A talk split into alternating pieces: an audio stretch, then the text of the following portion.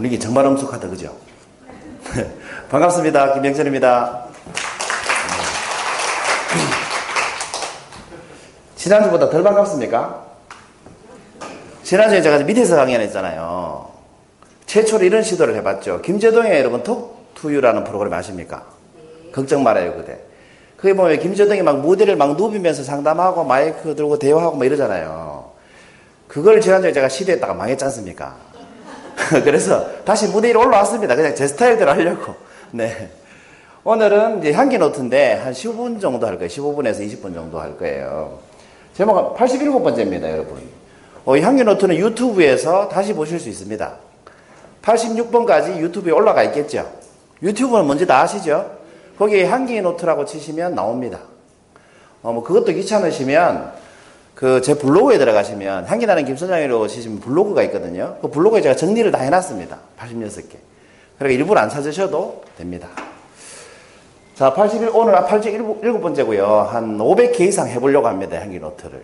아까 앞에 꿈 얘기 하시던데, 뭐 조금씩 조금씩 하다 보면 오백 개가 되지 않을까. 여러분, 팔십칠 회를 제가 매주 했으니까, 어, 한 구십 주 정도 한 거죠. 한 두 주 정도, 이, 삼 주 정도 쉰 것 같거든요. 그러면 얼마 걸린 거예요? 이 년 조금 안 됐죠? 네. 한 오백 개 정도 하면 방송에 나올 것 같지 않아요? 제가 구월 달에 아침마당에 출연하기로 돼 있는데, 연도가 안 정해져가지고. 아무튼 구월 달에 나갈 계획이에요. 근데 한 오백 회 정도 하면 나가지 않겠어요? 왜냐하면 대한민국 최초거든.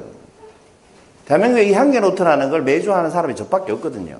매주 강연을 이렇게 오십, 이게 새로 만들거든요, 제가. 저는 여러분 어디 이렇게 여덟 시간씩 사 일 강의도 가끔 가고 그래요. 근데 그런 강의보다 향기노트가 더 힘들어요. 왜냐하면 지금까지 한 번도 안 했던 강의를 해야 되니까. 그런데 뭐 네 시간짜리, 열 시간짜리 이런 강의는 해놓은, 만들어 놓은 것 중에 편집하면 돼요. 그 별로 부담스럽지 않거든요. 근데 향기노트는 늘 이틀 이상 이렇게 투자돼야 돼요. 그래서 이게 제일 힘들어요, 사실은. 근데 뭐 돈 받고 하는 것도 아니에요, 그죠? 그냥 제가 좋아서 하는 거예요. 이걸 누가 시켜서 하면 어떻게 할까 싶어요. 만약에 이게 매주 출연료를 줄 테니까 이거 하라고 그러면 이거 힘들어서 할 수 있겠나 싶어요. 안 그렇습니까? 좋아서 하니까 가능한 것 같아요. 아무튼 한 오백 개 이상은 제가 할 계획입니다. 이렇게 선언을 했으니까 해야 되겠죠, 오백 개 이상. 그러니까 여러분 사인 받고 싶으면은 미리 미리 받아 놓으세요. 왜냐면 이게 유명해진 다음에 사인 받으려면 좀 이게 부담스럽거든, 서로. 그렇지 않아요? 사인은 언제 받는 게 좋냐면 안 유명할 때 받는 게 좋아요. 아시겠죠? 혹시 합니까? 나중에 돈 될지. 그 뭡니까? 저 이승엽 선수고 야구공 하나 얼마라고 합니까? 뭐 오억이 넘는 것 같던데. 그렇지 않아요? 그러니까 여러분 안 유명할 때 지어놓으시기 바랍니다. 여전히 리액션은 별로 없네요. 그죠? 오늘 포기하고 그냥 제 혼자서 오실 거 하도록 하겠습니다. 제목은 읽어봐 주실 수 있죠? 네, 한번 읽어봐 주세요. 시작. 음, 교훈. 우리 학교 다닐 때 교훈 이런 거 많이 들어보셨죠? 반은 뭐예요? 급훈. 학교는 뭡니까? 교훈. 네, 교훈은 뭡니까? 그럼 뭐가 보이십니까? 네, 학교가 보입니다. 학교에서는 뭐합니까?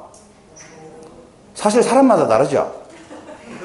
상식적으로는 공부를 해야 되는데 학교에 싸우러 오는 놈도 있고 학교에 가끔 들리는 놈도 있고 뭐 학교에 밥, 먹, 밥 먹으러 갔었어요, 학교에? 어, 저분은 학교에 밥, 밥 먹으러 다녔나 보네?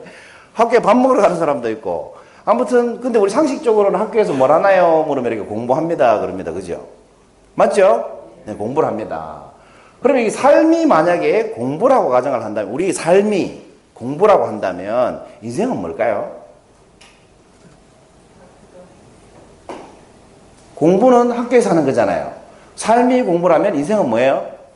학교. 인생 학교죠, 인생 학교. 우리 인생은 인생 학교라고 볼 수 있죠. 그렇지 않습니까? 왜냐하면 태어나서 죽을 때까지 우리는 늘 이 인생을 살면서 뭔가를 배우잖아요. 끊임없이 공부하잖아요, 그죠? 그러니까 이 인생은 학교라고 볼 수 있습니다. 그래서 삶이 만약에 공부라면 우리 인생은 인생 학교라고 볼 수 있을 것 같아요. 동의하십니까? 예. 네, 인생은 학교다. 그럼 이 인생 학교에 하루 수업 시간은 몇 시간입니까? 하루 수업 시간. 굉장히 질문 쉽습니다. 네. 몇 시간? 네, 이십사 시간 맞습니다. 다 같이 해보세요. 몇 시간? 뭐, 아직도 여덟 시간이라고 생각하시는 분이 있구나. 뭐, 아홉 시에 출근해서 여섯 시에 퇴근하니까 난 여덟 시간. 이렇게. 그 인생 학교는 이십사 시간이에요. 왜냐면 꿈꾸면서 우리가 뭔가를 배우고, 발견하고, 발명하기도 하고 그러죠. 그렇지 않습니까? 그래서 삶은 이십사 시간이에요. 그죠? 수업시간은 이십사 시간. 자, 그러면 인생학교에서 배우는 과목은 뭐가 있습니까? 뭐 배우신 것 같아요, 지금까지 사시면서? 우리 신생쌤하고 꿈 얘기하셨잖아요, 꿈. 그 꿈을 배웠어요. 또 뭐 배우셨습니까, 여러분? 우리 막, 막내가 갔다, 오늘. 어, 엄마 대신 왔다, 그죠? 네. 뭐 배웠어요, 인생학교에서? 네, 죄송합니다. 질문 안 하기로 해놓고. 죄송합니다. 우리 인생학교에서 이런 거 배우잖아요. 사랑하는 방법 배우죠. 또 뭐 이렇게 상실도 배우잖아요. 여러분, 상실과 결핍의 차이 아십니까? 그냥 참고로. 상실은 이렇게 가지고 있다가 잊어버린 걸 상실했다고 그래요. 그 애인이 있다가 사라지면 뭐예요? 상실했다 그래요. 결핍은 뭐냐면 처음부터 없었던 거예요.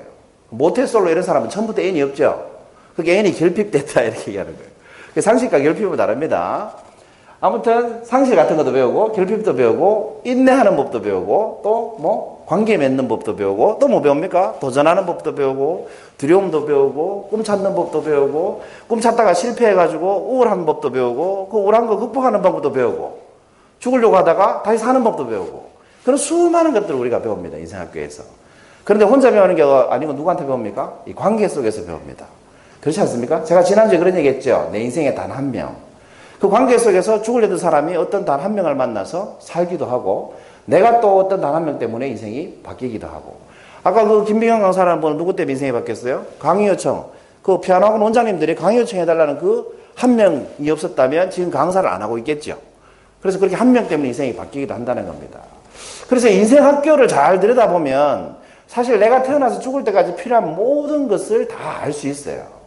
근데 우리는 알면서 그걸 깨닫지 못하게, 이미 나한테 있는데 깨닫지 못하기 때문에 못 누리고 사는 것 같아요. 그래서 인생학교로 해서 배울 게 정말 많은데 이 인생학교에서 그럼 졸업은 언제 할까요? 여러분 언제 이 인생학교 졸업을 할까요? 관장님은 질문해도 되죠? 관장님 언제 졸업하실 거예요?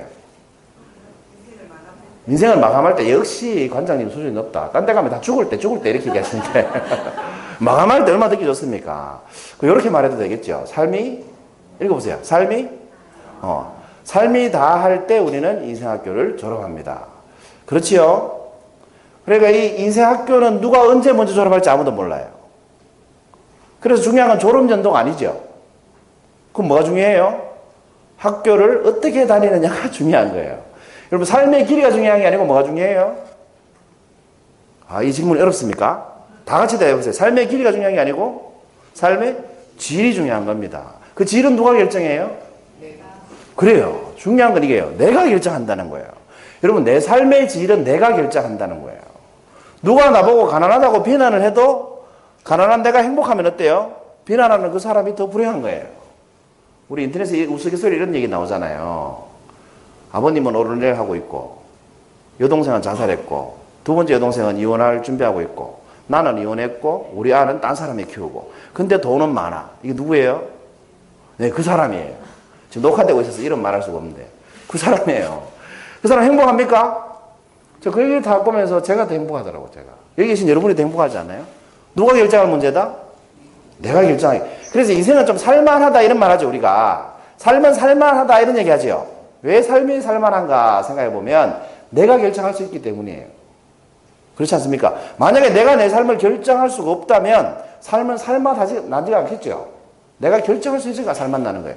여러분 사람이 아무리 고통스럽고 힘들고 먹고 살기 힘들고 진짜 죽을 고생을 하고 있어도 누구도 빼앗아가지 못하는 자유가 있어요. 그게 뭐의 자유인지 아세요? 우리는 그 자유를 가지고 태어나는데 이 자유는 아무리 악독한 사람을 만나도 빼앗아가지 못해요. 아무리 독재를 만나도 빼앗아가지 못해요. 아우슈비츠 수용소에 수용되었던 정신의학자가 이 말을 했죠. 뭐예요 그게? 선택의 자유라는 겁니다. 선택의 자유는 누구도 뺏어갈 수 없다는 겁니다. 내가 죽기 직전까지 고통을 당해도 죽어버릴지 살지를 누가 선택한다? 내가 선택한다는 겁니다. 그래서 선택의 자유만큼은 누구도 빼앗지 못하는 자유라는 거죠. 우리에게는 그게 다 있다는 거죠. 누구나. 그러니까 인생은 뭐예요? 선택하기에 따라서 살만 난다 이 말입니다. 살만 나죠?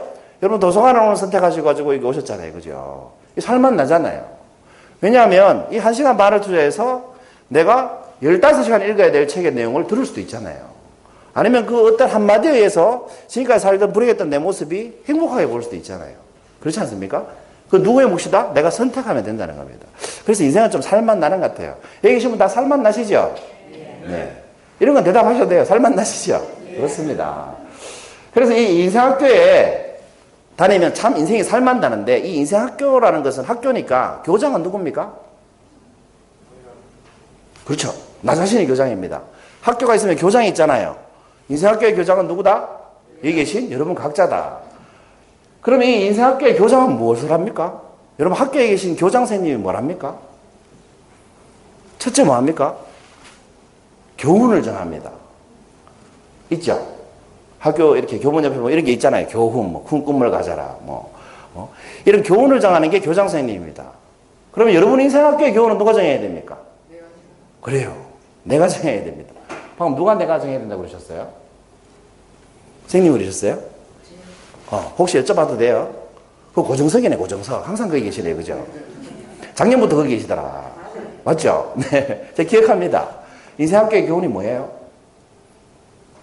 우리 이 초 이상 넘어가면 패스할게요. 썰렁해지니까. 교훈이? 열심히. 열심히 살자. 무슨 그 말, 그런 말을 그렇게 엄숙하게 하십니까? 또 나는 내 인생의 교훈을 한번 얘기해보고 싶다. 없습니까? 뭐 좌우명이라고 생각하셔도 되고, 뭐 가원을 얘기하셔도 되고. 아무튼 이 인생학교에 자기 교훈은 있어야 될 것 같아요. 그죠? 어떤 분이 이런 교훈을 쓰셨더라고요. 한번 읽어보세요. 시작. 이게 무슨 뜻입니까? 빨리 죽어라? 아니죠. 아직 죽지 않은 사람으로 살지 말라. 이게 뭐, 무슨 뜻일까요? 사는 사람처럼 살아라? 조금 약하죠? 이 퍼센트 부족해요. 이게 무슨 뜻일까요? 예, 아직 죽지 않은 사람으로 살지 말라. 예? 인상답게 살아라. 맞아요. 조금 약해요. 조금 더 써보세요. 어떻게 살아란 말일까요? 여러분, 아직 죽지 않은 사람으로 산다는 건 어떻게 사는 거예요? 아니, 아직 죽지 않은 사람으로 살지 말라 했잖아요. 그 아직 죽지 않은 사람처럼 사는 사람이 있어요. 아직 죽지 않은 사람으로 사는 사람이 있어요. 이 사람은 어떻게 사는 줄 아세요? 이렇게 사는 사람이에요. 아이고, 내가 죽지 못해서 산다. 이렇게 말하는 사람은 뭐예요? 아직 죽지 않은 사람으로 사는 거예요. 죽지 못해서 산다. 일할 때 뭐라고 해요, 이런 사람? 내가 진짜 죽지 못해 일한다. 이렇게 얘기해요. 그렇지 않아요? 사람 만나러 갈 때 뭐예요? 아이고, 내가 진짜 죽지 못해 만나러 간다. 이렇게 얘기합니다. 항상 뭡니까? 아직 죽지 않은 사람으로 사는 거예요. 일 안 할 수 없으니까 하는 거고, 돈 안 벌 수 없으니까 버는 거고, 그렇죠? 밭에 안 나갈 수 없으니까 나가는 거고, 이렇게 사는 게 뭐예요? 아직 죽지 않은 사람으로 사는 겁니다. 이렇게 살지 말라고 한 거죠. 그럼 아직 죽지 않은 사람으로 살지 말라는 건 어떤 뜻이냐 하면 이렇게 산다는 뜻이죠. 읽어보세요. 시작. 이런 뜻이에요. 여러분, 홈런왕의 공통점이 뭡니까? 삼진왕이에요, 삼진왕. 여러분, 삼진을 겁내면 홈런을 때릴 수가 있겠어요, 없겠어요? 방망이는 어디 들어낼까? 번트 되겠죠. 아니면 뭐 일 루타 정도 치려고 하고. 사는데, 그러니까 죽는 걸 겁내면 홈런을 칠 수가 없습니다. 방망이를 휘두를 수가 없으니까. 그래서 홈런왕들은 대부분 공통점이 삼진왕입니다. 그런데 홈런왕이라고 부르지 삼진왕이라고 부르지 않죠. 왜? 그 도전한 게 더 값지기 때문에 그래요. 여러분, 강연 잘하는 사람은 공통점이 뭐예요? 무대에서 안 떨고 막 강의 막 자기 하고 싶은 얘기 다 하고 신나게 하고 이런 사람들 보면 공통점이 뭘까요? 아까 그 김미경 강사 같은 분, 이런 분들 공통점이 뭐예요? 망신을 많이 당해봤다는 거예요. 더 이상의 뭐 망신이 필요 없다 할 정도로 망신을 많이 당해봤기 때문에 어떤 망신을 당해도 이렇게 버틸 수 있는 거예요. 겉으로 화려해 보이지만 속으로는 그렇지 않다는 겁니다. 여러분, 어떤 분야의 전문가들은 다 공통점이 뭡니까? 그 뒤에 피나는 노력을 했다는 거죠. 티비에 나오는 가수 이성철 씨는 어땠습니까? 십 년 동안 무명으로 나이트에서 노래 부르는 언더그라운드 가수였다는 거죠. 십 년 동안. 그 우리 그 개콘에 보면 그 뭡니까? 김병만 씨입니까? 그 달인의 코너로 오백 회 이상 했다고 왜 이렇게 방송에 나오죠? 그 김병만 씨하고 웬 티비 아나운서가, 여자 아나운서가 이제 김병만 씨하고 인터뷰를 하는데, 아니, 김병만 씨 대단하다. 어떻게 매주 다른 프로그램으로 오백 회를 할 수 있느냐. 그 달인의 코너를. 최장수 코너잖아요. 그 아이디어가 도대체 어디서 나오느냐? 어떻게 매주 한 번씩 그렇게 새로운 걸 할 수 있느냐라고 물었어요. 김병만 씨가 뭐라고 할게요? 그 오백 회는 사실 방송 준비하면서 한 게 아니고요. 십 년 동안 나이트에서 밤 무대 때면서 준비한 거 티비에서 한 거예요. 이렇게 얘기했어요. 그 겉으로 화려해 보이지만 뒤에서 뭡니까? 인생을 어차피 한 번 사는 인생 최선을 다해서 살아본 거죠. 이렇게 산 거죠. 이렇게 사는 거. 마음껏 살아본 거죠. 여러분 지금 뭐하고 계세요? 지금 이 순간 강연 듣고 계십니다. 그럼 어차피 강연 들고 어떻게 듣는 게 나아요? 원 없이 듣는 게 나아요. 뭐 들을까 말까, 잘까 말까, 뭐. 이러고 듣는 것보다는 원 없이 듣는 게 나아요. 안 그렇습니까? 가족들하고 저녁 식사 먹을 때 어떻게 먹는 게 나아요? 비싼 거 먹을까 말까, 이거 이 비싼 거 묻어도 되나? 이런 생각하지 말고 맛있게 먹는 게 나아요. 안 그렇습니까? 도서관에서 공부할 때는 어떻게 하는 게 나아요? 삼십 분을 책을 봐도 누가 불러도 모를 만큼 몰입해서 보는 게 나아요. 여러분 어차피 공부할 거면 장학금 받는 게 낫죠. 어차피 놀 거면 놀아가지고 상 받는 게 낫죠. 안 그렇습니까? 어차피 운동할 거면 일 등에서 상 받는 게 낫죠. 그리고 어차피 뭘 할 거면 여러분 최고라 잘하는 게 나아요. 상은 굳이 못 받더라도. 근데 내 자신이 알잖아. 내가 상을 받든 못 받든 내가 내 수준에서 얼만큼 잘했는지는 내가 알잖아요. 여러분 누구보다 잘 살려고 하기 때문에 사람이 살기가 힘든 거예요. 제가 여러분 저는 강의를 참 잘한다고 생각해요. 제 수준에서. 누구보다 잘한다는 생각은 안 해요. 그 순간 강의가 하기 싫어져요. 언제 저렇게 되겠노 싶어요. 언제 티비에 나가고. 뭐 김미경 씨 얘기 아까 몇 년 했다고? 이십 몇 년? 이십삼 년? 저보다 한 십이 년, 십오 년 더 했네. 그 얼마나 이게 희망이 생기. 김미경 씨가 내 제 정도 경력 됐을 때 저만큼 했을까 싶어요. 제 기준이에요. 이거 비웃어도 상관없어요. 제 기준이에요. 남보다 잘하려고 하면 힘들잖아. 내 기준에서 내가 잘하면 그게 잘하는 거지. 안 그렇습니까? 돈을 아무리 많이 벌어도 제가 빌게이츠보다 더 많이 벌 수 있겠어요? 빌게이츠 재산이 오십 조인가 육십 조인가 그렇던데 여러분 오십 조면 하루에 일억씩 몇 년 써야 되는 줄 알아요?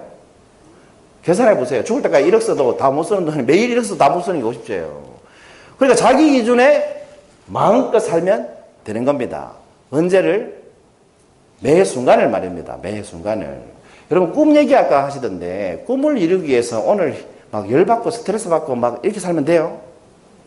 그러다가는 꿈 이루기 전에 과로사로 갑니다. 안 그렇습니까? 그리고 꿈을 이루고 싶은 사람 오늘 뭐예요? 꿈을 이룬 사람처럼 살면 돼요. 오늘 꿈을 이룬 사람처럼 살면 되잖아요. 그럼 부러울 게 없죠. 근데 신기한 건 뭐예요? 오늘 꿈을 이룬 사람처럼 사는 사람이 어떻게 됩니까? 꿈대로 삽니다. 안 그래요?